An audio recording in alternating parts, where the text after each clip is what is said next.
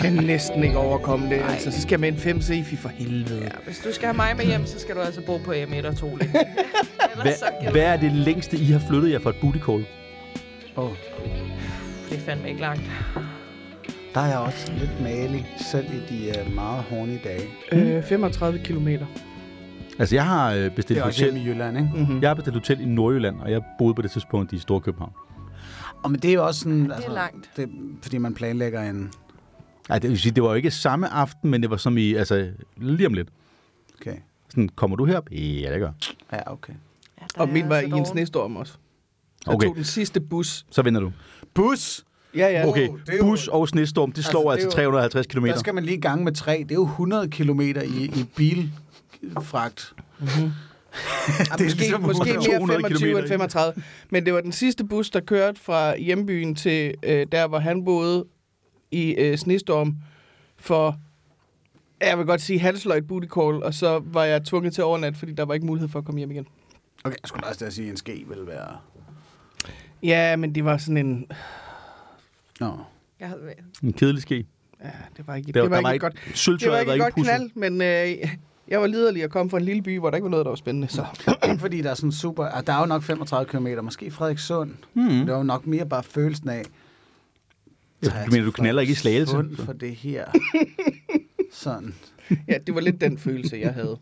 Okay. Ja, du er Er ikke du, enig- taget, er du taget til Hvidovre for det her? Det var ikke Hvidovre, det var Nej, et nej, sted i er Jylland. med på, vi er i Nordjylland. Du har bare Har ikke jeg lyst til at oute den her by. Nej. Nej. jeg har flyttet mig relativt meget mellem Odense og København for booty calls. Ja. Mm? Jamen, Jeg har forsøgt mange gange i Hvidovre, men det lykkedes aldrig, tror jeg. er Hvidovre synonym for alle? Nej, nej, nej, nej det var Nej, bare, nej, jeg nu, nu kendte, er det rigtig Hvidovre. jeg kendte bare en, der okay. boede i Hvidovre. Ja, alright. Jeg har selv boet i Hvidovre. Ja. Rigtig Hvidovre. Det er rigtigt, Hvidovre. Det er god banter, det her, mand. Satan. Prøv at høre, vi snakker om sex, vi snakker om vores seksualitet, og det er faktisk det, vi skal snakke om i dag. Lag lige mærke til Ja, den ja, ja. segway. Smukt. Ja, det var flot. Det var... Øh, Tak skal du have. Tak skal du have. ja. Altså sidste gang, der snakkede vi jo lidt om, hvordan man, altså, sexual awakenings, altså det der med at begynde på en form for sex, eller på sex generelt. Og den her gang, der tror jeg, vi, snart, vi tager den sådan en lille smule videre og siger, hvad, hvordan får man det ud i verden, hvis det skal ud i verden. Øh, så vi kunne kalde det at springe ud, for eksempel, øh, over for, øh, det kunne være familie eller venner eller øh, kolleger eller sådan, resten af omverdenen i det omfang, at det giver mening for en. Fordi vi sad og snakkede om her inden podcasten, det er jo ikke altid, at man nødvendigvis behøver at involvere verden i sit sexliv, men nogle gange giver det jo ret god mening. Et oplagt eksempel er, hvis man har fundet ud af, at man er homoseksuel for eksempel, så kan det være en ret god idé at, at, at gå public med det på et tidspunkt, fordi det ligesom har indflydelse på ens valg af livspartner. Så det vil sige, at ens forældre skal nok være opmærksom på, at hvis der kommer en partner med hjem til jul, så kan det godt være, at det er samme køn som en selv. Hvorimod, altså min seksualitet, som jo er sådan lidt mere kinkorienteret og sådan noget, det er ikke nødvendigvis sådan, at mine forældre behøver at vide, at jeg godt kan lide at give øh, uartige piger smæk i numsen. Mm. Det, det har de ikke rigtig behov for at vide som sådan. Øh, så det, er- det er sådan lidt et, et dilemmafelt med, hvor meget skal man fortælle, hvem skal man fortælle, og hvordan gør man det, når man bør fortælle det. Mm. Mm. Og øh, for at starte med at springe ud med noget. Jeg Ja. hedder Anne. Den her stemme tilhører Anders. Jeg hedder Cecilie. Og øh, ham, der har plapret hele tiden, han hedder Morten. Ja. Smukt. Og Det man var- kan sige, Ja, det var ikke en særlig god segway, men jeg prøvede. jeg synes faktisk, det var fint. Nå, men det var godt. Og man kan sige, Jeg Så hvornår ros. kom du ud af skabet som en øh, rusafhængig øh, type? rusafhængig. Rus. Nå, ros afhængig. Så det, det- jeg skulle til at sige, er det sådan et spørgsmål om sådan rusmidler, eller er førsteårsstuderende, eller... Nå ja, der er Ja. mange muligheder faktisk, ja. Men jeg synes, det er spændende, når du lægger det op på den måde, Morten. For Mm. jeg har faktisk ikke tænkt så meget over springe ud i relation til kinks og Nej. sådan noget. Det er altså min egen personlige erfaring med at springe ud af, at jeg har gjort det et par gange med mm. seksualitet. Øh, og det er egentlig det eneste, jeg sådan har forbundet at springe ud med. Også lidt i tvivl. Øh, nu starter vi med et åbent sind, men jeg kan mærke, at der er noget i mig, der er sådan lidt i tvivl, om det er det samme Hmm? øh, og springe ud kinkmæssigt, som det er seksualitetsmæssigt. Det tror jeg bestemt ikke, at det er det samme. Man kan sige, at der er nogle sammenfald i, om man kan snakke åben om tingene. Øh, hvor øh, det kan man jo i nogle sammenhænge, og i andre sammenhænge, der vil man nok være lidt mindre åben. Og man kan sige, at hvis man ikke har offentliggjort sin seksualitet, så vil man på samme måde sådan skulle snakke udenom nogle ting, hvis man bliver spurgt direkte til, til et eller andet. Ikke? Så på, der, på den måde er der nogle samme familier. Det er ikke fordi, jeg siger, det er det samme at springe ud som homoseksuel eller biseksuel, som det er at skulle indrømme over for nogen, at man godt kan lide et eller andet specifikt i soveværelset. Det, det tror jeg ikke er præcis det samme. Lad os prøve. Hvilke følelser var forbundet med at springe ud? Det, det første, du gjorde, var det at springe ud som, jeg, hvad har du troede var homoseksuel. ja, jeg har været igennem et par stykker. Jeg sprang ud som lesbisk som 14-årig, og så øh, sprang ud som biseksuel som 18-årig eller sådan noget. Og så har jeg egentlig taget panseksuel på mig nu, men der har jeg ikke Hmm. rigtig lavet sådan en stor reveal. Nu er det også ved at være hærdet. Ja, præcis. Men altså tilbage til følelserne som 14-årig. Hvilke elementer var der i det at springe ud? Altså, jeg, øh, jeg vidste og formulerede for mig selv, øh, at jeg var lesbisk, i hvert fald på det tidspunkt, jeg var 13, og så gik jeg faktisk med det et år, hvor jeg ikke sagde det til nogen. Øh, så det, der var en masse sådan, stress og nok også noget frygt forbundet med at sådan, gå med det selv og føle mig anderledes, og en masse tvivl og angst for, om folk de ville acceptere mig, Mm. når jeg sagde det til nogen. Der, ja. Jeg havde så også den ekstra udfordring, at jeg gik på en kristen skole, Mm. Øhm, men jeg var også enormt bange for at sige det til mine forældre. Altså bange for, at de ville kigge på mig anderledes, ikke ville acceptere det, ville tage det enormt dårligt, stille spørgsmålstegn ved, hvem jeg var. Øh, så for mig var det en, altså en ting, der var forbundet med ret meget sådan, øh, stress og angst for, hvordan det ville gå. Ikke dermed sagt, at, øh, at jeg er den, der har haft den værste oplevelse med det, for jeg tror, der er nogen, der er i miljøer, der er langt værre. Jeg var sådan rimelig overbevist om, at mine forældre ikke ville smide mig ud, eller Mm. mm. have mig for det. Men det er helt klart, det der med at være teenager og vide, fuck, her er noget om mig, som omverdenen kan behandle på et Mm, mm, utal præcis. af negative måder. Ja. Så tager jeg den helt anden ende af spektrummet, den forkælede nemme del, hvor man som heteroseksuel mand bare lige skal... Nej, okay, så er det også fordi, for mit vedkommende, for eksempel i sidste uge, hvor jeg øh, nævner, at hey, ting i numsen kan faktisk være sjove. Mm. Øh, vi har stadig en kultur, hvor det kan have konsekvenser. Altså, det er jo helt Absolut. Der. Og fordi at jeg for eksempel diskuterer religion med nogle religiøse mennesker, for hvem at jeg bare skal fuck af og holde op med at tisse på deres sukkermad, så er det sådan en ting, der gerne kommer i en bisætning. Åh, oh, men han er også ude med åbne forhold og bare har Mm. en podcast, hvor han Mm. deler noget, som jo altså noget, man voldskammer sig over i deres verden Mm. Mm. øhm, at jeg mærker en lille bitte smule af den der øh, tænken to gange over, skal det her egentlig ud af min mund? Skal det, er det her en information, nogen skal have? Fordi at jeg laver podcast. Det vil ikke være at sidde med mine venner og sige, øh, lige der.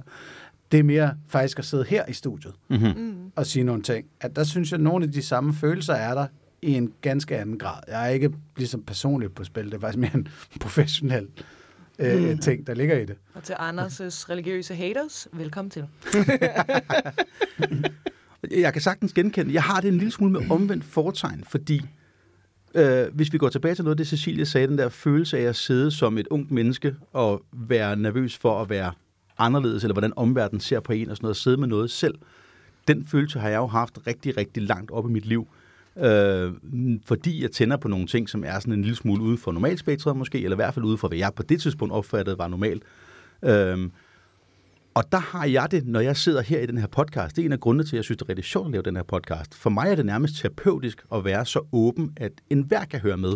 Hvis de vel og mærke har lyst til det, og selv vælger at gå ind og høre den her podcast, så kan de høre med på, hvad jeg synes er spændende. Jeg behøver ikke at gemme det væk. Det er, det er en okay ting for mig. Så for mig er der noget befriende i at kunne være så åben som muligt.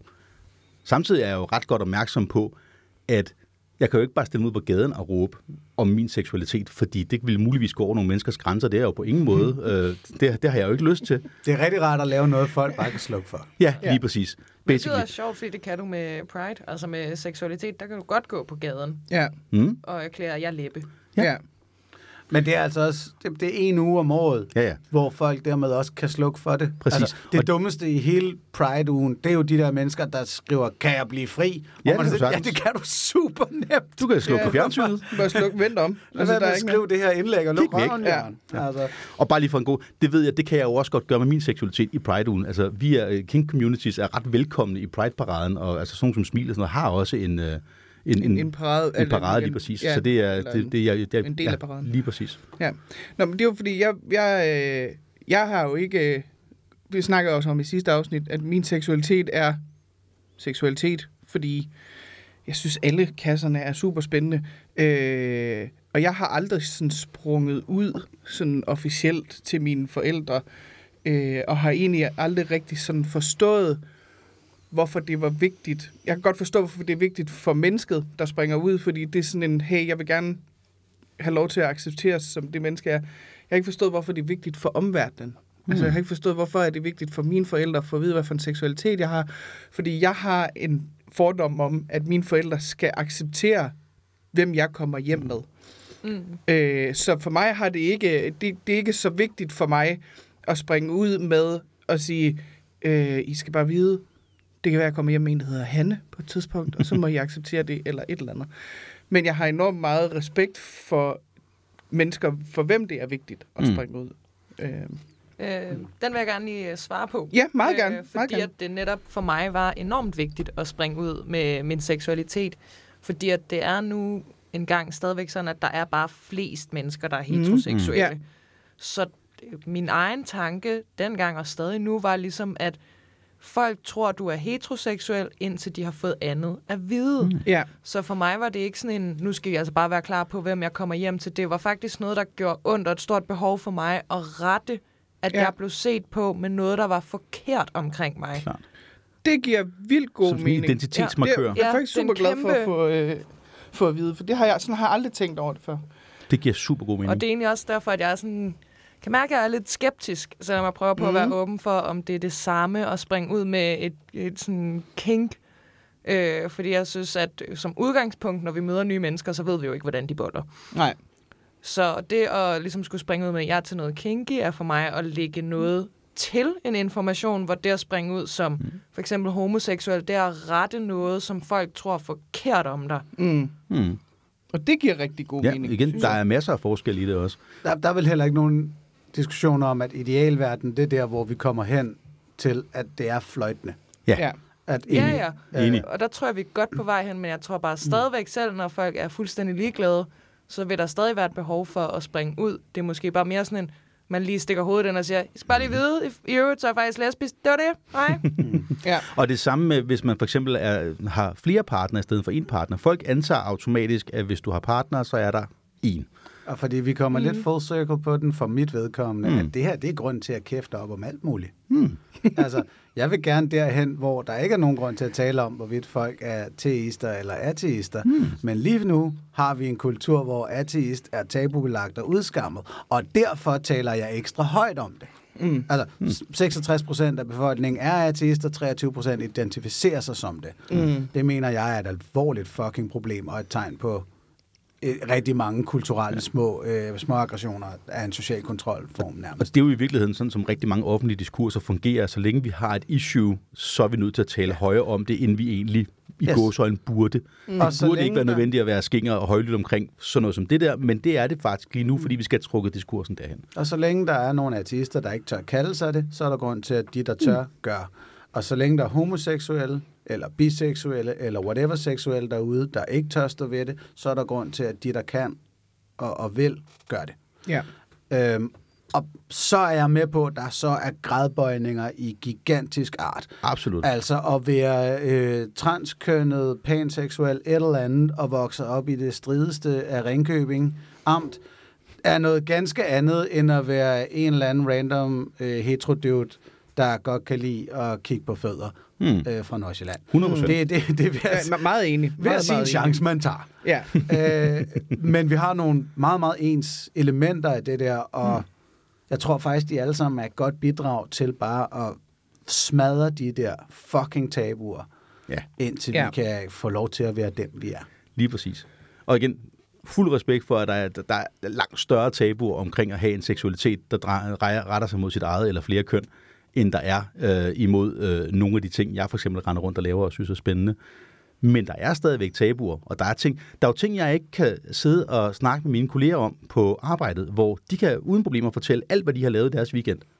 Det kan jeg ikke. Men og... tror du, hvis de har været i sommerhus, og de har spillet Ludo, og det var bare så hyggeligt at se uh, Mathilde, hun lærte at køre på cykel, uh, at de så, altså, det kan jo godt være, at de også har bollet, Ja, ja. men vælger at lige udlade den lige hen over uh, laksebuffeten. Men det er måske Det er fordi, rigtigt. det er så måske fordi, Det er det rigtigt. at det der bolleri, de har lavet, det bare var sådan en sideting, og ikke decideret deres hobby, kan man Det kan sige. selvfølgelig godt være. Ja. Hvis jeg, hvis jeg har brugt hele weekenden på at arrangere, afholde og deltage i en eller anden form for kinkfest eller konference eller et eller andet, og, jeg, og det er det, der har fyldt mm. rigtig meget for mig, så vil jeg sige, så fylder det jo nok lige så meget som deres familietur på ski, eller den der håndboldkamp, de har siddet og set, eller et eller andet. Øh, men det er ikke noget, jeg deler. Og det er jo ikke, fordi jeg sidder og brokker mig over, at jeg nødvendigvis gerne vil dele mit sexliv med mine kolleger, men det er bare for at sige, der er stadigvæk nogle tabuer omkring det.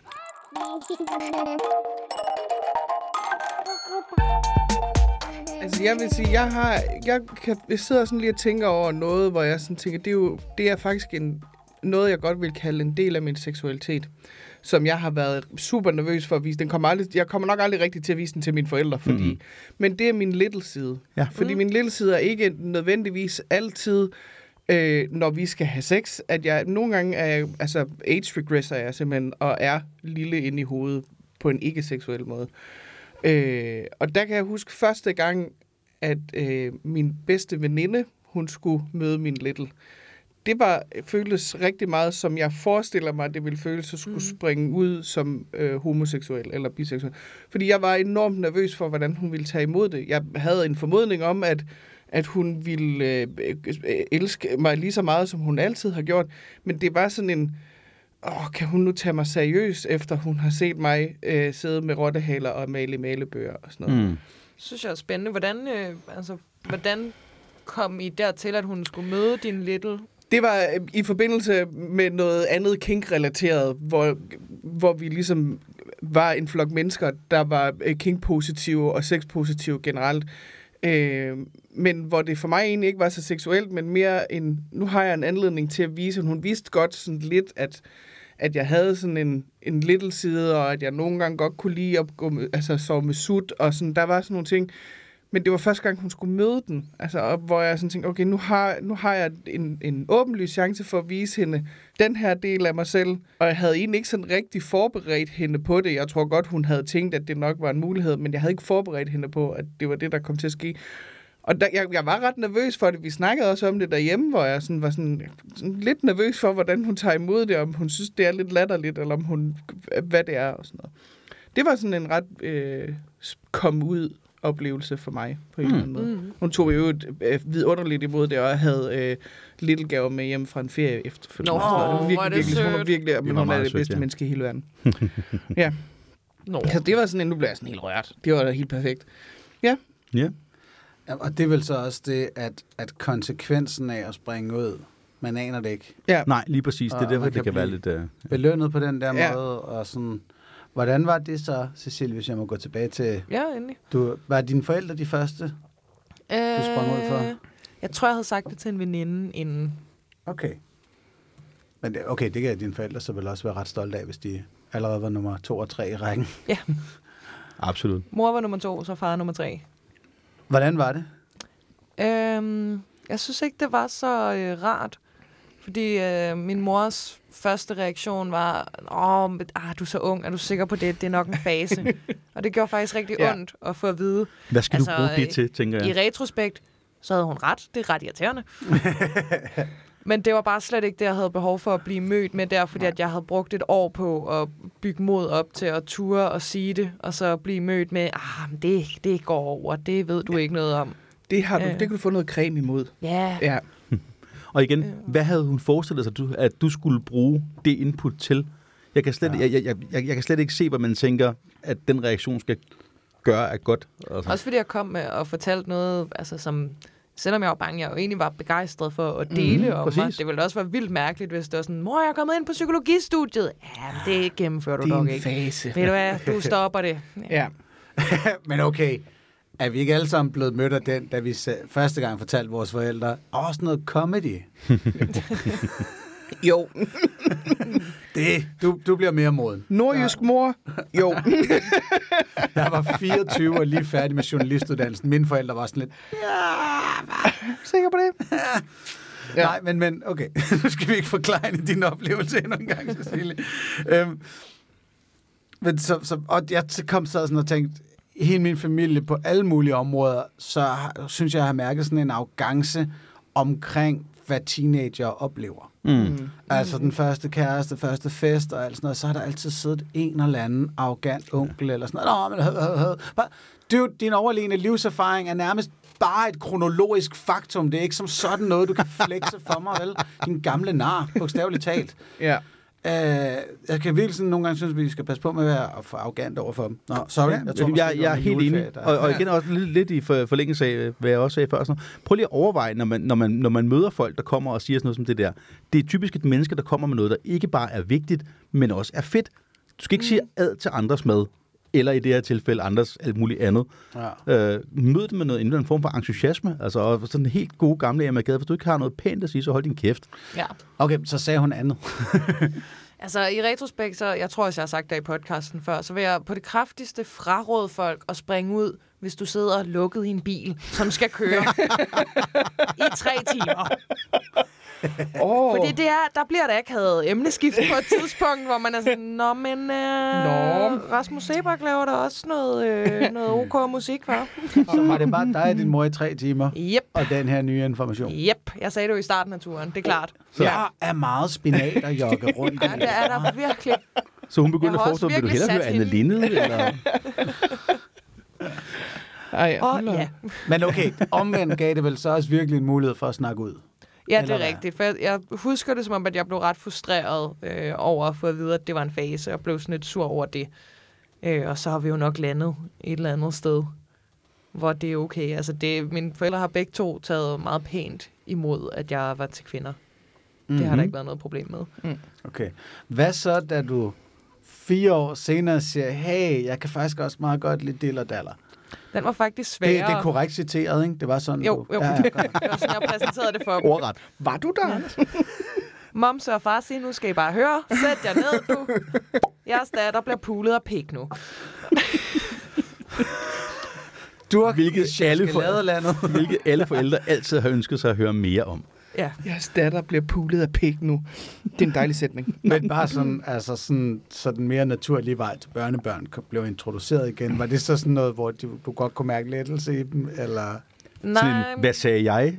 Ja, lidt. stemning. Jeg var faktisk... Åh. Jeg synes, det var sværere at springe ud som biseksuel, for jeg havde stået så hårdt på, Mm. mm. at nu var jeg altså lesbisk. Netop fordi det blev betvivlet, og så også fordi kristen skole, der kom lidt problemer med det. Så jeg var også følte, at jeg sådan skulle kæmpe lidt for virkelig at stå ved. Det skulle virkelig være det Mm. værd at springe ud som lesbisk, når nu der også kom noget modgang på det. Mm. Okay, nu springer jeg lige ud som hævnliderlig. Vil du uddybe lidt af det med den kristne skole?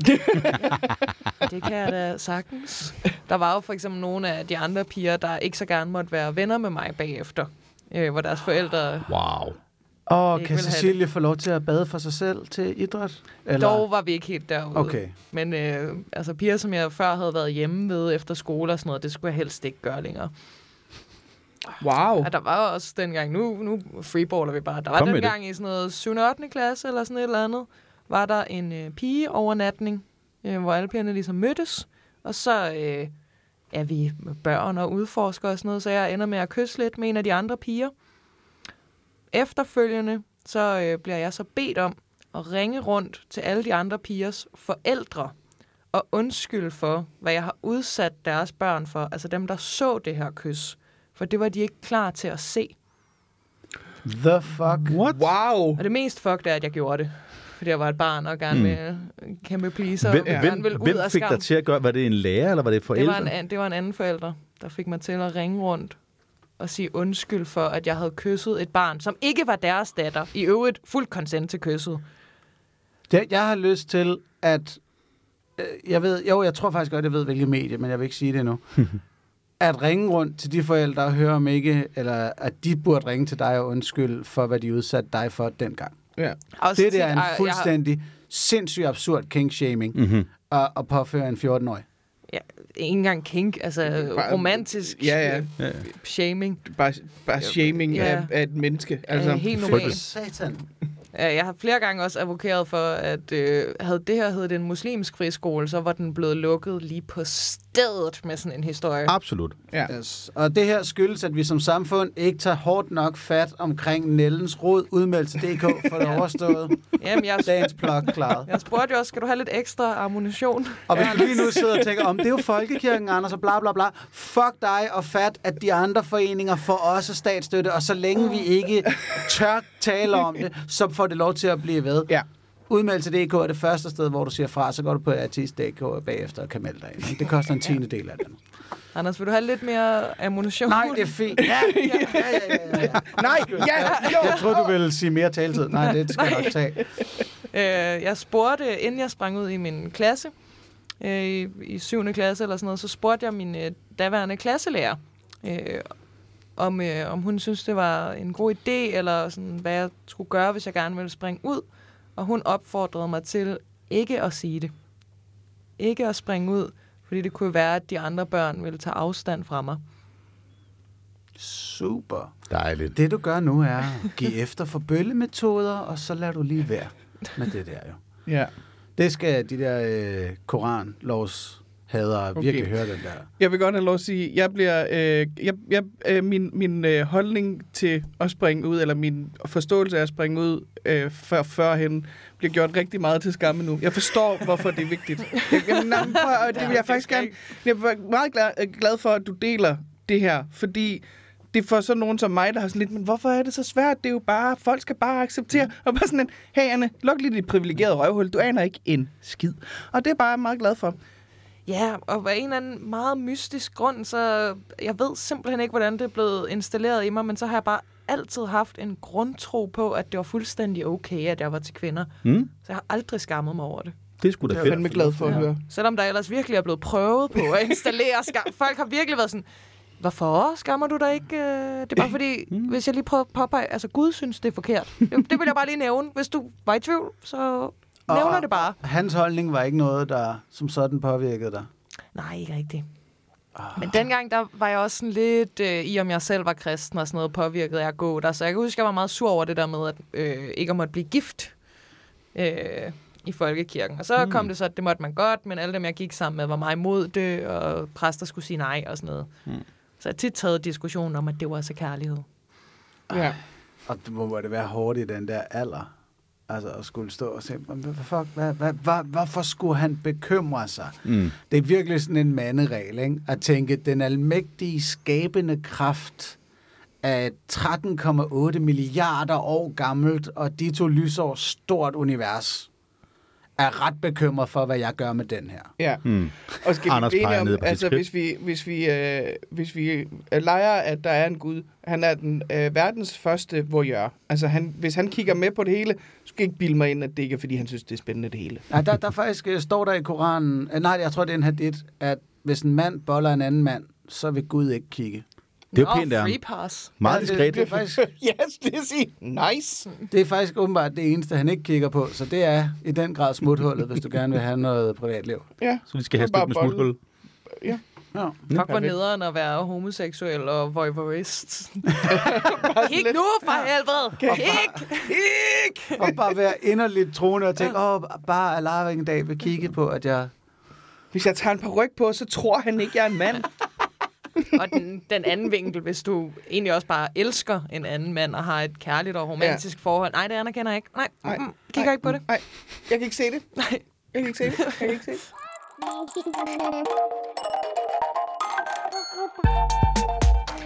Ja, Men har det så påvirket din, øh, når, du, når du snakker om, hvis du snakker om din seksualitet med nogen, som du ikke lige nødvendigvis er partner med, har det påvirket øh, den måde, du snakker på, om du ved, om folk har den religiøse tilgang til det, eller ej? Altså, tager du særligt hensyn til folks religiøse følelser omkring din seksualitet? Mm. Det korte svar er nej. Sådan. Jeg er meget øh, bombastisk i min seksualitet. Mm. Øh, altså med at springe ud og sådan noget. Jeg vil meget gerne nævne det, og jeg vil gerne nævne det som noget af det første, Øh, fordi jeg netop ikke bryder mig om at have siddende den der på mig, at hvad nu hvis folk tror noget forkert. Mm. Mm. Den synes jeg faktisk er lidt sværere nu som biseksuel, at selvom det er åndssvagt, og jeg tror, jeg har snakket om, i, om det i podcasten før, men jeg er sådan, fuck, hvis jeg nu bliver kærester med en mand, Mm. så er så jeg så ryger bange noget identitet. for, ja, så ryger noget identitet, og så vil folk igen tro, at jeg er heteroseksuel. Ja. Ja. Mm.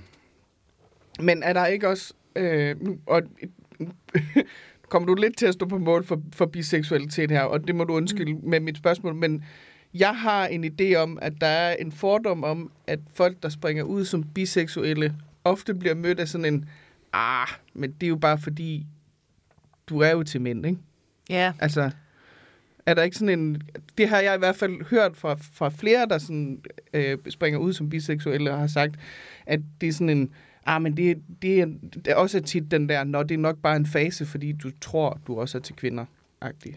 Ja, jeg har i hvert fald tit meget behov for at sige sådan, det er den anden vej rundt. Jeg Ja. startede med damer Jeg faktisk. Jeg vil bare lige sige, startede med damer, fandt ud af, okay, accepterer også mænd. Men jeg startede med damer. Kunne det så også skyldes, at for mange så har der været en, en, en, en eksperimenteringsfase i den unge alder, og så finder de ind i, at ja, mænd, fint nok. Øh, på samme måde som jeg tror også, at nogle mænd har en eksperimenteringsfase, mm. og så derfra så, "Nå, nu boller jeg min kone. Mm. Mm. Øh, altså kunne det være derfor, at der også er den der, øh, øh, det der syn på det, at når man det er biseksuelt, er det egentlig biseksuelt, er du egentlig bare færdig med eksperimenterne? Måske. Mm. Jeg tror primært, Yeah. ind i mit hoved handler det om, at der er noget, som der er nogen, der ikke forstår, og så skal de afskrive det som noget mærkeligt. Og så Eller noget, der til, ikke er rigtigt. Måske er det også pisseliggyldigt. Men du har jo stadig, altså sådan, jo, det kan man måske godt sige, færdig med eksperimenterne, og sæt, at jeg øh, bliver gift med en mand og vælger at leve monogamt og for evigt sammen med ham, så vil jeg jo stadigvæk kigge på damer på gaden. Det er jo ikke, Ja. ja. fordi min seksualitet slukker til andet Nej. End ham. Lige præcis. Nej. Præcis. Men apropos det der, nu siger du monogam og sådan noget der, det er jo ikke, det er jo ikke den eneste øh, af, af, af vores ting herinde, som, mm. som folk de kan have fordomme omkring. Anders, jeg ved, du er sådan relativt åben omkring øh, poli. Øh, Jeg tror, de fleste vil mene, at jeg er rigeligt åben. Er du nogensinde blevet mødt med fordomme omkring det, hvis du har snakket med folk? Konstant. Mm. ah, men det er bare, fordi du er bange for at forpligte dig. Og sådan, ja, hvor fanden er det så? Men det, der, Jo, jo. Det er vi alle sammen vel på et er det ikke bare en midtlivskrise, Anders? Den har jeg sgu da været i, siden jeg var 24. altså, hold da øje, jeg tror, da, jeg går i hætte, tror jeg, for sjov. Men har du... og armbånd. har du på et eller andet tidspunkt øh, taget den snak med dine forældre, at, at, at hvis, hvis jeg kommer hjem til jul, så kan det godt være, at jeg har to kærester med? Ej, så konkret har vi ikke været. Nej. Øh, der har vi bare taget den, den, altså, den teoretiske. Det er jo så også det, der sker med mig. Ikke? Det er, så påpeger du et eller andet ved mig personligt, og så pludselig så har vi en samfundsdiskussion. Hmm? Spændende. det, det er sådan, jeg gør. Ja. Den her sweater krasser, og nu skal du kraftedeme høre, hvorfor. ja. øh, det var et lidt mærkeligt billede på det, men det er fordi... Anne, Jeg forstår. Ja, det gør du, men det er fordi, du fandt på, at, at samfundet er en krassende sweater på mig. Ja. Øhm, men jo, jeg skulle forsvare det. Jeg skulle, skulle forsvare, at jeg ikke vil have børn. Jeg skulle Mm. forsvare, at jeg ikke synes, monogami gav mening. Men vi er, vi er aldrig kommet helt derhen, hvor jeg har sagt, sådan, det kan være, at jeg kommer med to kærester til jul. Okay. Men, de, men hvis du har siddet og diskuteret, at monogami giver ikke mening, så må de vel også have den idé, tænker jeg. Det, det tænker jeg måske også, jeg frygt. øh, men og det er jo mest bare forældrene, ikke, som mm. lige skal forstå det, og, og tror, de kunne egentlig bare godt lide os at, at tale om det og perspektivere på det. Så Mm. mm. Min lyst til den slags kommer jo et sted fra. Men jo, det er jo noget, man skal, man skal forsvare, og især synes jeg eksternt, du ved, sådan, så er der lige en fuld ven, der for eksempel tager sig sammen og siger, det er bare fordi, du er bange for at forpligte Mm. dig. Øh, Er der folk, der har behov for at komme hen og sige det til dig uopfordret? Nej, det har jeg faktisk ikke oplevet. Øh, altså jo, så skulle det være en eller anden kristen debattør, der oh, ja. i en bisætning lige skriver, at desuden gør han sådan noget Ja, her, ikke? Øh, men nej, det andet, det har været, vi har, apropos, og det var fint nok, og det er på Mm. mm. sit sted, og det er også noget, som jeg synes, man som ven skal gøre. Hmm. Altså, fordomme og stereotyper og så videre er ikke nødvendigvis noget lort. Og hvis du sidder og tænker, jeg tror faktisk, jeg, jeg ved noget om min ven, som han, hun ikke har indset, så prøv. Så siger jeg, okay, nu hvor vi har drukket 12 bajer, så har jeg faktisk den her observation, og jeg tror, Mm. mm. du er gal på den. Hmm. Fint, mand. Prøv. Det føltes i hvert fald som om, at hun kom til mig fra det sted. Øh, og så, og dem har der været nogle stykker af, og er du sikker på det der, og kan du holde til det, og hvad med jalousien, mm. Mm. og alt sådan noget der. Jeg synes, det meste har været ret fin interesse. Øhm, en, en, snarere en fordom og fordømmelse. Mm. Øh, sterilisering til gengæld. der er den måske skarpere, den, den sådan opposition, jeg møder, Ja. er at være sådan åbent, barnfri og steriliseret. Og sige, det, det, nu fravælger jeg helt aktivt og bevidst den der del af livet. Mm. Selv i disse moderne tider, hvor uh, vi jo er enige om, det er noget af det mest grønne og bæredygtige, du kan gøre for verden. Mm. Altså, det er jo, du kan jo i princippet tillade dig at spise alle de røde bøffer og flyve alle de lange ture hen over Atlanten, du Som overhovedet vil. Fordi, gerne joker med, ikke? Ja. Lige præcis. Jamen, og, og, og det er jo også præventivt nærmest, at, man, at du ved godt, hvis du prøver den her på mig, så er der et lille foredrag at høre på. Ikke? mm-hmm. Mm. så, så, så der er færre, der gætter på, gider at prøve at åbne mm. den flanke. Uanset om de har en pissegod pointe, så gider de jo ikke at bruge 10 minutter på at høre mine. Men det er rigtigt, fordi det er jo en fordom. Altså nu, jeg er jo ikke steriliseret, øh, og, Anna er heller ikke, men vi har sådan ret åbent øh, taget stilling til, at vi kommer ikke til at få børn. Mm. Hverken med hinanden eller med nogen som helst andre. Øh, og jeg vil sige, nu har vi været privilegeret nok til, at vi har familier, der er sådan rimelig forstående over for det. Øh, vi har også begge to søskende, øh, der har børn og sådan noget, så, så vores forældre er ikke sådan fuldstændig børnebørnsskruk på den front. Mm. Men det er jo sådan en ting, som man bliver konfronteret med en gang imellem. Jeg ved specielt, Anne, du har da fået nogle... Øh, det er bare til, du får den første agtige kommentar. Ja, og ja, jeg har, har, øh, jeg har for nylig været i diskussion med en, der øh, øh, mente, at det var en pligt at få børn. ikke? Ja da. Øh, og det var faktisk til, det var, jeg det vide, var ude på et job. bog, de er slået op i for Nej, at nej, finde det, det jeg ord? tror ikke, ja, det ved jeg ikke. Jeg siger men, bare, men, og det var, Hvis det var faktisk noget, der sådan, den siver ind steder, vi ikke aner. Så det var noget, der sådan opstod i, øh, ude på et, øh, et comedy-job sammen med en anden komiker, der stod og lavede noget om, om det var, øh, om man havde pligt til at få børn, hvor der var en blandt publikum, der råbte, Øh, ja, det har man, og hvor jeg bare sådan lidt, øh, nej, sådan alt for højt ned bagved. øh, og så endte med at have en diskussion med hende bagefter, hvor hun var meget sådan, at, øh, at man det havde man pligt til. Og, og jeg var sådan lidt, men hvem er det, jeg har en pligt over for? Til at få, for det ikke, du skal ikke bilde mig ind, at det er over for de børn, jeg ikke har fået endnu. Mm. Fordi der er ingen, der får børn for børnenes skyld. Det, er enige om, at vi får alle sammen børn, fordi vi har et egoistisk behov for at få børn på en eller anden måde, hvis man ønsker at få børn. Ja. Og planeten har ikke brug for dem, og du skal sætte ikke Øh, komme med hverken Gud, konge eller fader. Nej, og så var det sådan, hvad med dine forældre? Jamen, mine forældre har børn. De har voksne børn, og børnebørn i øvrigt. Mm-hmm. Så d- der er ikke sådan en... Så det var sådan en, hvorfor, hvorfor skal jeg... Hvorfor kan du ikke bare acceptere, at uh, så kan du lave de børn, jeg ikke vil have? Altså, det, det er da så fint. Du har kun en forpligtelse, hvis du kan garantere, at de tager sig en uh, naturvidenskabelig uddannelse. Vi kommer til at mangle 13.000 ingeniører hen over de næste 30 år. Ja. Så, Og også med den her er der en identitetspolitisk vinkel, Ja. fordi jeg har mange gange tænkt, åh, okay, jamen, som, som akademisk uddannet mand, ved mand, så er det her ikke som sådan en stor hovedpine.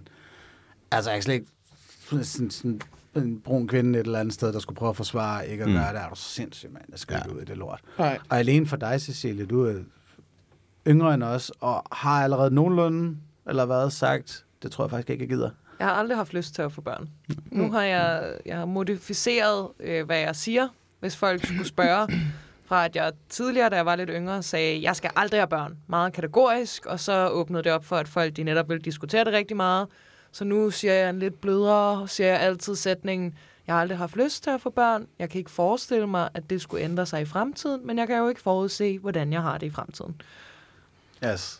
Fordi Det så, synes jeg så er stopper meget diskussionen. Ja. som regel hurtigere, Præcis. og så har folk ikke det samme behov, fordi så kan de sidde for dem selv og tænke, hun bliver nok klogere. ja, og det skal de vel have lov til at tænke, tænker jeg. Ja, ja. Ja. Hmm? Men må jeg spørge om noget øh, til dig, Anders, egentlig også til andre. Mm. Nu var det lige dig, der øh, snakkede om øh, springe ud som poli. Øh, har du på samme måde, som jeg havde sådan et behov for at, og at sådan korrekte, at folk som udgangspunkt vil se dig som monogan, fordi det er det, der er flest af. Så hvis du møder nye mennesker, har du så et behov for, at de ved om dig, at du er pol- polyamorøs? Øh, ja. Øhm, nej. Altså, det, som sådan, det er der ikke en missionsvirksomhed i. Altså jeg vil også sige, det er heller ikke sådan, at jeg siger det til buschauffører og sådan noget. Folk er sådan, går, Det er bare de "Jeg skal to lige zoner, og jeg er seksuelt." Ja. ja, ja. Altså, jeg skilter noget hårdere med ateismen. Mm. Øh, men det er også fordi, jeg tror, at det er en, øh, en fix-all, rive plasteret af løsning på rigtig mange af alle de andre. Mm. Jeg har det tit jo sådan, at når jeg sådan, om vi skal bekæmpe homofobi, vi skal gøre sådan her og sådan her, og hvad med ligestilling og så videre, og jeg er sådan lidt, ja, det, det er den samme plante, vi klipper bladene af. Kunne vi bare lige stoppe med at hælde substral mm. i potten? Øhm, så det er faktisk derfor, at der, er sådan, der er en, mm. der er en, en klar prioritering af, det starter faktisk her. Mm. Ja. Hvad med, hvad med jer andre? Har I et behov for, at folk ved, at I øh, ikke kun dyrker vaniljesex? Altså, jeg vil sige, jeg, jeg, jeg har... øh, Altså, selve kink-delen er, er det ikke helt så vigtigt for mig, at folk ved om mig. Det er faktisk mere blevet mere vigtigt for mig, at de ved, at vi har et åbent forhold. Mm. Øh, hvilket, nu ved jeg, ved ikke, hvor meget, øh, det har vi faktisk aldrig snakket, jeg ved ikke, hvor meget øh, du fortæller folk, at vi har et åbent forhold. Jeg fortæller det ret meget, men det er både fordi, vi har den her podcast, og fordi jeg er i comedy-miljøet, og det er åbenbart sindssygt spændende for komikere at snakke med mig om, hvordan det er at være i et velfungerende åbent forhold. Fordi det er en myte blot for Mm. rigtig mange. Øh, og der er rigtig mange, der har rigtig mange spørgsmål, som jeg sådan lige pludselig sådan lidt, "Øh, det ved jeg ikke, vi gør det bare, agtigt. men, men hvor jeg jo selv havde, inden at vi blev kærester, vi var, altså på første date havde vi jo snakken om både børn og åbne forhold, hvor jeg jo havde en holdning om, at åbne forhold var noget, man var i, hvis ikke man kunne tage sig sammen til at slå op. Mm. Altså, jeg vidste ikke mere om åbne forhold end det. Mm. Og det, jeg havde mødt med folk, der var i åbne forhold, var netop sådan en, fordi øh, at, at de havde en skævvidning, de ikke havde snakket om på en eller anden måde. Øh, så, så der er det sådan, det er blevet ret vigtigt for mig faktisk, at, Mm. at folk de sådan, når, også når de snakker om, "Jamen, det, det kan du jo ikke, fordi du har en kæreste, hvor jeg faktisk er nødt til at sige, at det kunne jeg sådan set godt. Jeg kunne bare ringe hjem mm. og Mm. sige, hey, er det okay, hvis jeg lige snaver med ham her? Og der har vi jo faktisk en aftale om en snav. Det må man altid. Mm. Øh, men, men hvor det er sådan en, der har jeg nemlig sådan en, jeg er ikke i et låst forhold på den måde, og det har jeg ret meget behov for, at folk ved, at jeg ikke er. Og det, ko- det er faktisk kommet bag på mig, taget betragtning af det afsnit, vi lavede i sidste uge om Awakenings, at det er blevet en ting for mig nu, at folk ved, det er et åbent forhold. Mm. Og jeg har faktisk, vi har faktisk ikke sådan officielt fortalt mine forældre, jeg ved ikke, om dine forældre ved det, men vi har i hvert fald ikke officielt fortalt mine forældre, at vi har et åbent forhold. Fordi mine forældre er hardcore monogame. Mm. Mm. Så der er sådan en... Øh, jeg, kan, ikke- jeg tror godt, de ved det lidt, fordi vi laver den her podcast. Det er og sådan kender noget, vi nogen, ikke der- snakker ja, ja, om, de- agtigt. Det er sådan noget, ja, ja, det finder de nok selv ud af. Agtigt. Og det ligger nok også på spektret den der del, hvor det behøver de jo som sådan ikke at vide, for vi, Nej, kommer nok lige ikke, vi er jo ikke poli på den måde. Vi kommer aldrig til at være i en triadeforhold, så vi kommer ikke til at komme hjem til jul med en anden kæreste. Så det er on a need to know basis. Hvis de spørger, så snakker vi om det. Ikke onani. On a Onani. need to know. On a need, I know. Overhovedet ikke at holde tilbage med, er. Anders for helvede. Er Anders den Fuck, ældste det er, jeg herinde? tænkte det også. Anders er den ældste herinde. Jeg hørte det slet ikke. Ej, jeg er faktisk en måned ældre end Jeg Anders. hørte det også. Skal vi, Anders, skal vi lige uh, kigge Nej, på mig? Det kan man fortsæt, mærke. jeg Giv mig en hører- high five for Meget moden fanden. herover, ja. Ah, Så det, det, det er måske en af de der ting, hvor man siger, ja. Ja. det er, altså, og det, det har jeg jo generelt, hvis vi snakker om, at man er åben om og sådan noget der. Jeg, der er ikke noget, som jeg ikke næsten ikke noget, jeg ikke har lyst til at fortælle om, men jeg gør det kun på opfordring, kan man sige. Ja. Så husker jeg altid lige at spørge, er du sikker på, at du gerne vil vide det her om din ven, slash kollega, slash familiemedlem, ja. Whatever, ikke? Øhm, jeg har det lidt ligesom Anne. Altså, det er ikke vigtigt for mig, at folk ved, at jeg er i et åbent forhold. Men det, jeg kan mærke, det er blevet enormt vigtigt for mig at udfordre fordomme. Og specielt nogen, der folk siger, "Ah, han kysser med en anden, han er utro. Det er ikke nødvendigvis. Altså, så er nødt til at man kan være på mange måder, og jeg har, jeg, jeg har behov for at udfordre folks stereotype samfundsopfattelser af, af, af forhold og den Eller slags. bare øh, uskyldigt forkerte øh, sprogbrug. Ja, ja, også det. Ja, altså, jamen lige det der præcis. med sådan, nej, nej, ikke utro. Øh, bare- han snaver med nogen, der ikke er det, hans, man, man kan jo have en øh, aftale. Det er det. Ja. Det er jo det. Ja, også fordi, jamen, jamen, jeg møder rent faktisk ret mange folk, der siger, jamen altså, altså øh, hvis man er i et åbent forhold, det er jo bare sådan, så har man aftalt, at man gerne må være utro. Nej, nej, nej, nej, nej, nej, nej. Øh, så, Nej, så, for man kan også være utro i et åbent forhold. Præcis, uden problemer, ikke? Men det er alle de der små ting, ligesom i, i sidste afsnit øh, rettede Cecilie Anne en enkelt gang på transseksuel og sagde, nej, nej, transkønnet. Hmm. Mm. Nå ja, fordi det handler ikke kun om sex, det handler om vedkommendes kønsidentitet, mm. så det er Præcis. et klart bedre ord. Ja. Det er jo ikke, altså for, folk skal ikke tage det som kritik, synes jeg, når man får den der Nej, nej, rettelse. præcis. Det er bare, kun, hvis det, det skal helst være en hjælp, altså. Så. Men nej, jeg, jeg har det sådan, jeg har, jeg har ikke øh, brug for at komme ud til folk sådan en til en. Til gengæld kan jeg godt mærke, og det tror jeg også, jeg sagde i starten af afsnittet her, at jeg har en, øh, jeg har, jeg har en vis lettelse i at lave for eksempel en podcast om det, hvor jeg kan få lov til at snakke om det. Jeg har opdaget generelt i mit liv, der bruger jeg det der med at være åben ret meget som terapi. Jeg har noget familiehistorik, øh, øh, som, som, øh, som har været ubehagelig i specielt øh, min, min mors families fortid og sådan noget der. Og det er sådan min måde at bearbejde det på, det er, at jeg er ret åben omkring min morfar var et røvhul. Øh, så det, det er ikke den her podcast, det kan vi tage på et andet tidspunkt. Men sådan generelt i mit liv, så prøver jeg det der med, hvis der er noget, der er svært, så kan jeg godt lide at snakke om det. Og hvis mm. der er nogen, der har et problem med det, jeg snakker om, igen med consent og sådan noget der, hvis de har et problem med det, jeg gør, på baggrund af, hvad jeg har fortalt dem, så må det være deres problem. Jeg har for længe siden kommet til tåls med, at altså, hvis, altså, jeg, jeg sagde jo til min chef, der, der, der hvor jeg arbejder til daglig, at jeg kommer til at lave den her podcast. Det er igen, jeg vil anbefale, at I sidder og lytter til, men der I virkelig, virkelig, virkelig gerne vil vide noget om jeres kollega. Men den findes, og det skal I vide, tilfælde nogen konfronterer med, med det. Øh, og jeg var afklaret med, at hvis han hører den og synes, at så skal jeg ikke være ansat der, hvor jeg er ansat på baggrund af, at han har hørt, hvad jeg laver, så er det simpelthen ikke det, jeg skal være ansat. Jeg skal ikke være ansat et sted, hvor de synes, det er problematisk, at jeg gør nogle fuldstændig consensual og lovlige og behagelige og sjove ting i min fritid. Mm.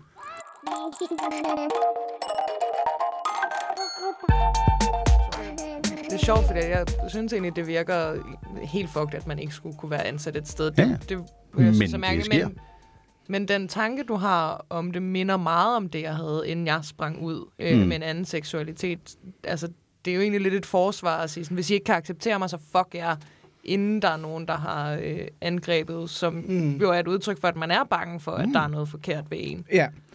Og det er jo det, altså jeg tror, der, der, der har nok siddet øh, en iboet frygt i mig, i hvert fald da jeg var ung omkring, eller frygt er måske det forkerte ord, men jeg, jeg tror faktisk, der sad iboet sikkerhed i mig omkring, at det jeg gjorde var anderledes og ville være svært at forstå. Mm. Det er efterhånden min erfaring, at det er det ikke, og jeg møder faktisk meget, meget sjældent øh, fordomme omkring det. Igen, jeg har jo nævnt, altså overfor alle mine kolleger, jeg laver den her podcast, for jeg laver nogle lidt specielle ting. Jeg har en enkelt kollega, der engang mellem laver sådan en eller anden joke med, haha, og du er sikkert også til alt muligt, whatever. Helt venskabeligt drilleri, 100% uproblematisk. Men ellers så hører jeg simpelthen aldrig noget om det. Og jeg tror, jeg, hvis der er nogen, der har fordomme, hvis jeg er blevet valgt fra til noget, hvis jeg er blevet udsat for noget, så har jeg tunet det så meget ud, at jeg aldrig lægger mærke til det. Så jeg tror, for, for mig der er den der tankegang med, hvis I har et problem med det, så er det jeres problem. Det er først og fremmest en vil sige, mental øvelse for mig selv, der hedder, det beskæftiger jeg mig simpelthen ikke med. Mm. Hvis jeg nogensinde bliver konfronteret med det, så, kan det godt være, at jeg bliver chokeret, fordi, men jeg bliver ikke konfronteret med det. Men, Måske af samme årsag. Og der, der nævner du så også, der er jo en kæmpe forskel på, øh, at der bliver gjort grin med det på samme måde, som Ja, at din ven samler på frimærker Præcis. eller modeltog. Mm. Præcis. Eller om det bliver shamed. Ja, ja, lige præcis. Ja. Og jeg har aldrig følt mig shamed på den måde.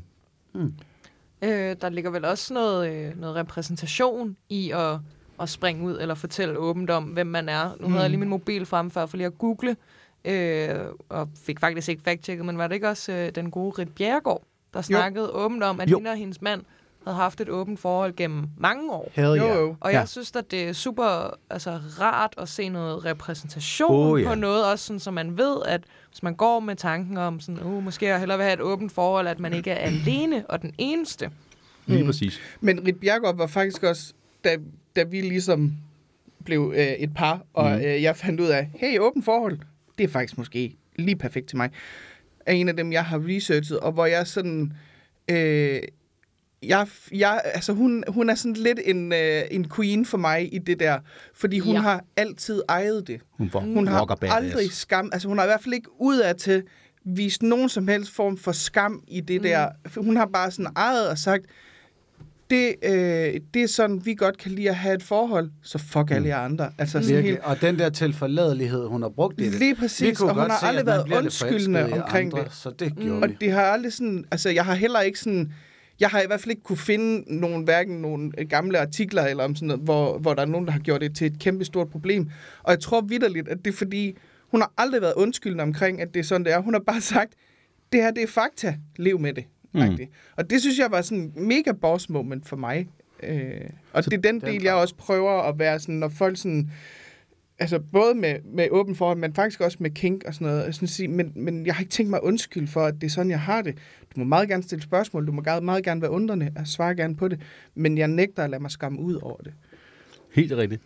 Og der, det viser jo netop også, hvor vigtigt det der med repræsentation er. Fordi vi bruger Rit Bjergård som eksempel, fordi hun er det eksempel, der er. Mm. Jeg kan huske, at vi sad for næsten et år siden og lavede et afsnit her omkring poli. Sådan det første af de afsnit, vi lavede. Der sad vi og, og kiggede efter, har vi nogle gode eksempler på kendte par, der har været i åbne forhold. Vi fandt Rit Bjergård. Jeg, jeg mindes, at vi ikke fandt andre. Det kan godt være, at der har været nogle, nogle enkelte, men sådan, med sådan, sådan kendte, øh, etableret, fandt vi ikke så mange. Kongefamilien. Sådan. Sådan. Kongefamilien er jo ikke officielt i åbne nej, forhold. nej, nej. Nej, men Nej. 7, 9, 13. Ja, ja. Så det er også bare for at sige igen det, Det er- der med, prøv, prøv lige at bemærke, hvor meget i hvert fald vi har har haft taget Rit Bjergård til, hvor vigtigt mm. det har været for os. Det der repræsentation mm. er fucking vigtigt. Og det er måske også, det er jo også lidt en kæphest, jeg godt kunne tænke mig at, at, at ride mere på, det repræsentation i forhold til det der med kink og sådan noget, fordi mm. øh, du sagde der i starten, det er jo ikke så vigtigt, eller det er ikke det samme som at springe ud. Det er det ikke. Men repræsentation, repræsentationsdelen er vigtig, og den ville fandme have været vigtig for 17-18-årige Morten, der sad og følte sig som en, der måske ikke burde skamme sig, men i hvert fald nok skulle gå meget stille med dørene med, at han ville nogle rigtig underlige ting. Mm. Jeg kunne rigtig godt tænke mig på det tidspunkt, hvor internettet kun lige var begyndt og sådan noget, hvor jeg havde sådan meget svært ved at, sådan, at finde i mainstream noget som helst om nogen, der reelt havde det her, uden at det var på diagnoselisten, kan man sige. Jeg er jo vokset op med, altså sadomasochisme blev taget af den psykiatriske diagnoseliste i 1993. Indtil da var det decideret sygt, det jeg godt kan lide. Ikke? Mm. Jeg kunne godt tænke mig mere representation. Jeg kunne godt tænke mig, at vi havde mere åbenhed omkring det. Simpelthen sådan, så jeg eller unge mennesker, der sidder med det samme, ikke skal gå og føle, at det er fucked up. Det er det er. Hmm? For øh, jeg tror faktisk, det er her i går. Øh, rimelig skæv. Rigtig glad. Øh, lytter til John Mayers nummer Bold as Love, som er et cover af Jimi Hendrix, som, som jeg læser sang. Han, han synger om øh, farver og følelser, om alle forskellige regnbuens farver har nogle følelser i sig, og synger til sidst, All these emotions of mine keep holding myself from giving my life to a rainbow like you. Mm. Jeg hører sangen som den der, altså mandens passion, som alligevel indebærer noget angst. Mm. Øh, og det, nu skal vi forestille os, altså Jimi Hendrix står der 26 år gammel på en scene, og er bare for sindssyg med en guitar, og han er for sexet, og alt er bare free love og pis og lort, ikke? Jeg læser noget i den, eller sådan, ja, mens jeg ligger der med dig, så vil jeg alt i hele verden. Mm. Jeg har lyst til at dele de næste 50 år og så videre, men balladen er, jeg forstår også godt mig selv nok til, at den følelse kan jeg have med en anden om tre dage. Mm. Og hvorfor er angsten der? Den er der udelukkende på grund af den forpligtelse, vi har lagt i, at du har den følelse. Åh, oh, den der følelse, den er for evigt. Mm-hmm. Uh, speaking of lortemusik også, ikke? altså, det, det er faktisk den, der holder ham fra at Mm. fortælle hende, hvor fucking dejlig hun er. Mm. Og, og, og jeg begyndte sådan at tænke, det er den repræsentation, jeg manglede som teenage-dreng og som dreng, mand i 20'erne, hvor jeg tænkte, hvorfor er det, at, at, at jeg, jeg føler så meget for hende her, men mit følelsesniveau er ikke velkommen, når jeg ikke vil forpligte mig Nej. på et eller andet fucking parcelhus i Solrød. Mm. Så, og jeg har nogle venner, som nogle gange har sagt, at du, du er meget kæresteagtig over for hende der. Mm. Og sådan, jamen, jeg er også rigtig glad for hende. Mm. Så, jamen, men I er jo ikke... Jamen, jamen hvad fuck? Hvorfor mm. er det vigtigt? Bemærk, når fireårige børn de falder og slår deres knæ, så græder de rigtig, rigtig meget, fordi de er lige faldet. Alting gør ondt, hele verden er forfærdeligt, den er væltet, og den kommer nok aldrig til at blive god igen. Når de er fem år ældre, så falder de og slår deres knæ, så ser de af, og så rejser de sig op og går videre, fordi de har fundet ud af, at den her følelse er ikke permanent. Det er et spørgsmål om modenhed, hvis man vel og mærke er til den slags, kan man sige. Man, man opdager på et tidspunkt, at følelser, Sorry, men Morten Vendt, du rammer bare. følelser er ikke nødvendigvis permanent Jeg eller ser en lille boner herover. Jeg siger det bare. Ja, ja, ja. Ej, der, der er nuller du lige lidt ind med retoriske mellemkød. Lige på pikhovedet der. Jeg vil altid gerne nulle dit retoriske mellemkød. On statement. Jeps, jeps, jeps, jeps, jeps. Repræsentation, det kan vi godt lide. Anne ligner en, der gerne vil klippe det der ud. Og Nej, det det kan kommer jeg ikke til. Bare glem. Nå, Det, gør, det kommer jeg simpelthen ikke. Den kommer I selv til at stå på mål for, den der. Der er slet Ja. ikke... Any day of the week. Men ja, som poli... Øh, virkelig, den der repræsentation af dine følelser er fandme okay. Hmm. Ja. Den, den har jeg nu fundet i det, i det nummer, for eksempel. Og ja. en allerhelvedes god guitar solo. Men, Bam, bam. Ja, der er lidt flere Øhm, toner i den, end, men, men det, det er faktisk rigtig nok. Men, og det er jo ikke for at sige, at, at, at så, så, så er det sådan, at når man har en følelse, så kan den ikke blive ved med at være der. Du kan jo sagtens blive ved med at have den følelse for det samme menneske, hvis det er det, du er til. Det er bare ikke noget, der automatisk sker. Og det er også derfor, jeg, jeg, jeg sagde, at den, den følelse er ikke permanent, hvis det er sådan, du virker. Ja, Ja. tak. Ja. Og så min følelse var også, at, at jeg havde jo når man er ung, man har brug for, at nogen, der er ældre, viser, at hey, jeg har prøvet at træde nogle Præcis. af de samme stier som dig. Jeg har mm. haft nogle af de der følelser, at nu skal du se, det, det er faktisk okay, fordi det er ikke værre end det her. Mm. Du holder jo lige så meget mennesker, som alle andre gør.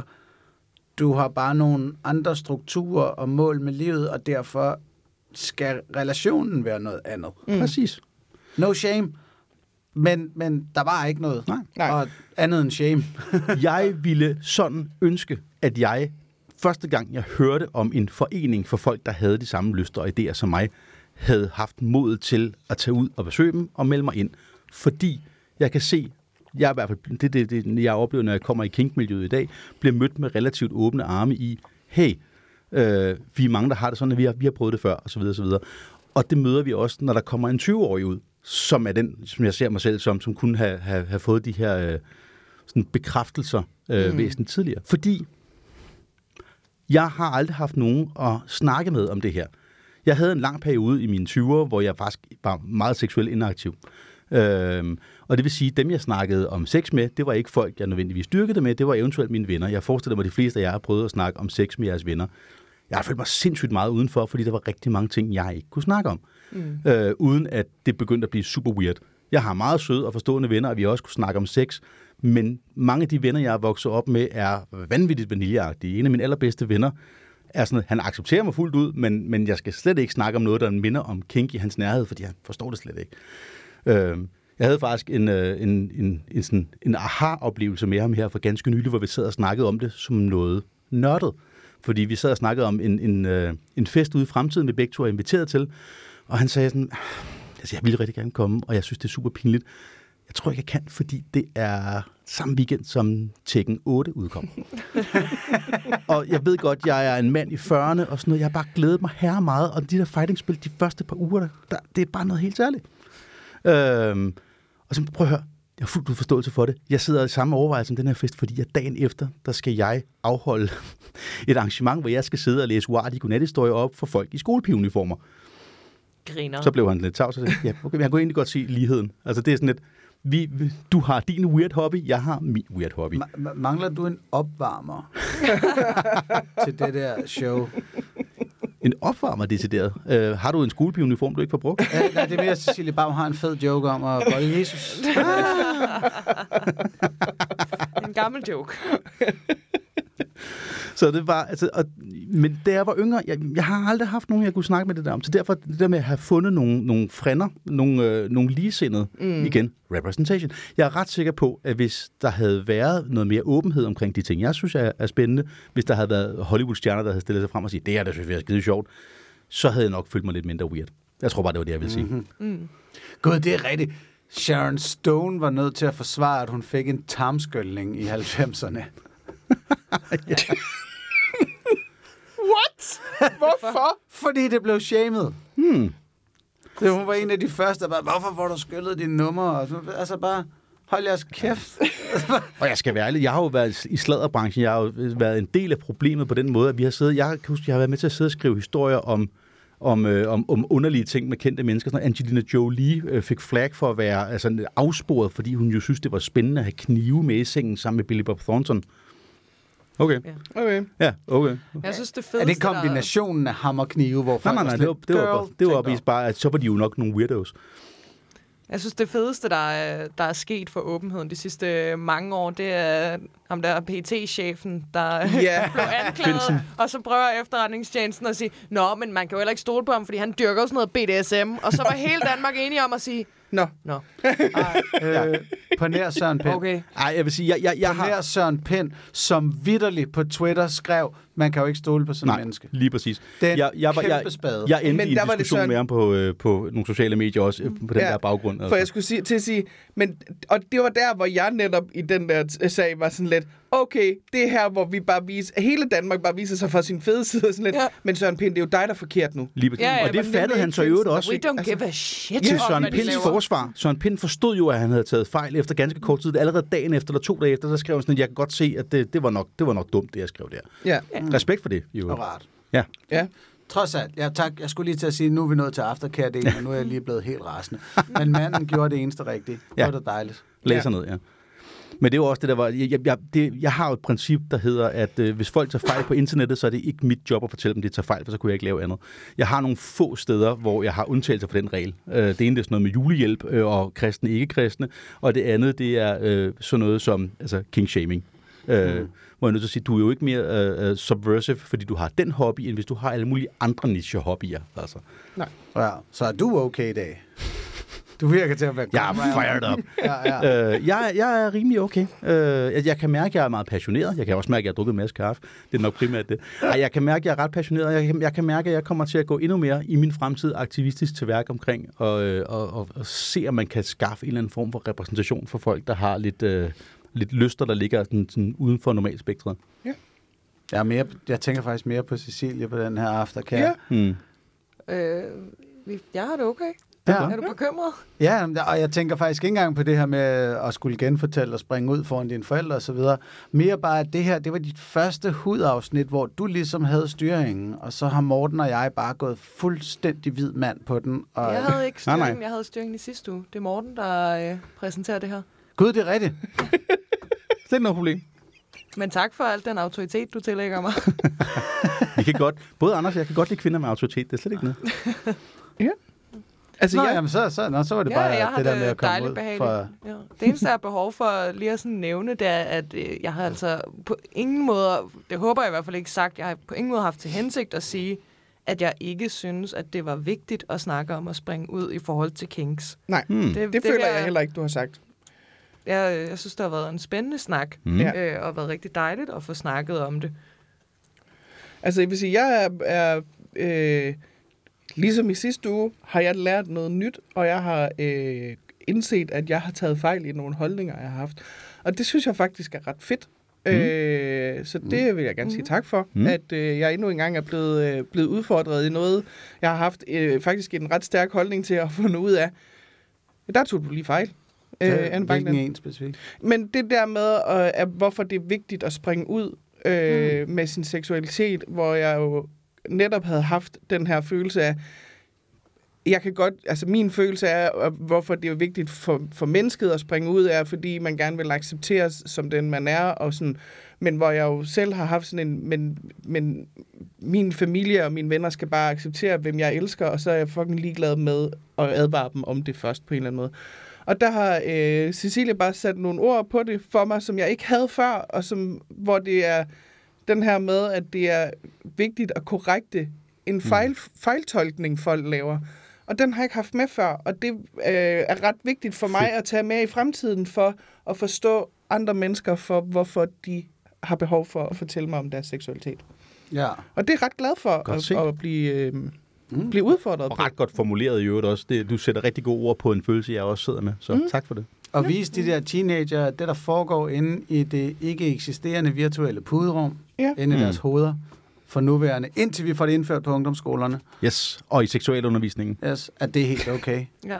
Jeg har også rykket mig i dag. Det synes jeg også er rart mm. i øh, forståelsen af, hvor vigtigt det er at snakke om åbne forhold og mm. kink og sådan noget, og få noget mere repræsentation. Ikke at jeg troede, det var dårligt førhen, men jeg har fået en, en større forståelse for, at, at det er vigtigt. Og, mm. Så til alle jer, der nogensinde har lyttet, lyttet til hænderne under dynen og tænkt, hvorfor rager det der nogen som fucking helst? Derfor. Derfor. og imponerende, at du har lyttet afsnittet til ende Ja, ja. med den rasende øh, Jeg retorik lige tænker, det. det, det er meget bedre som...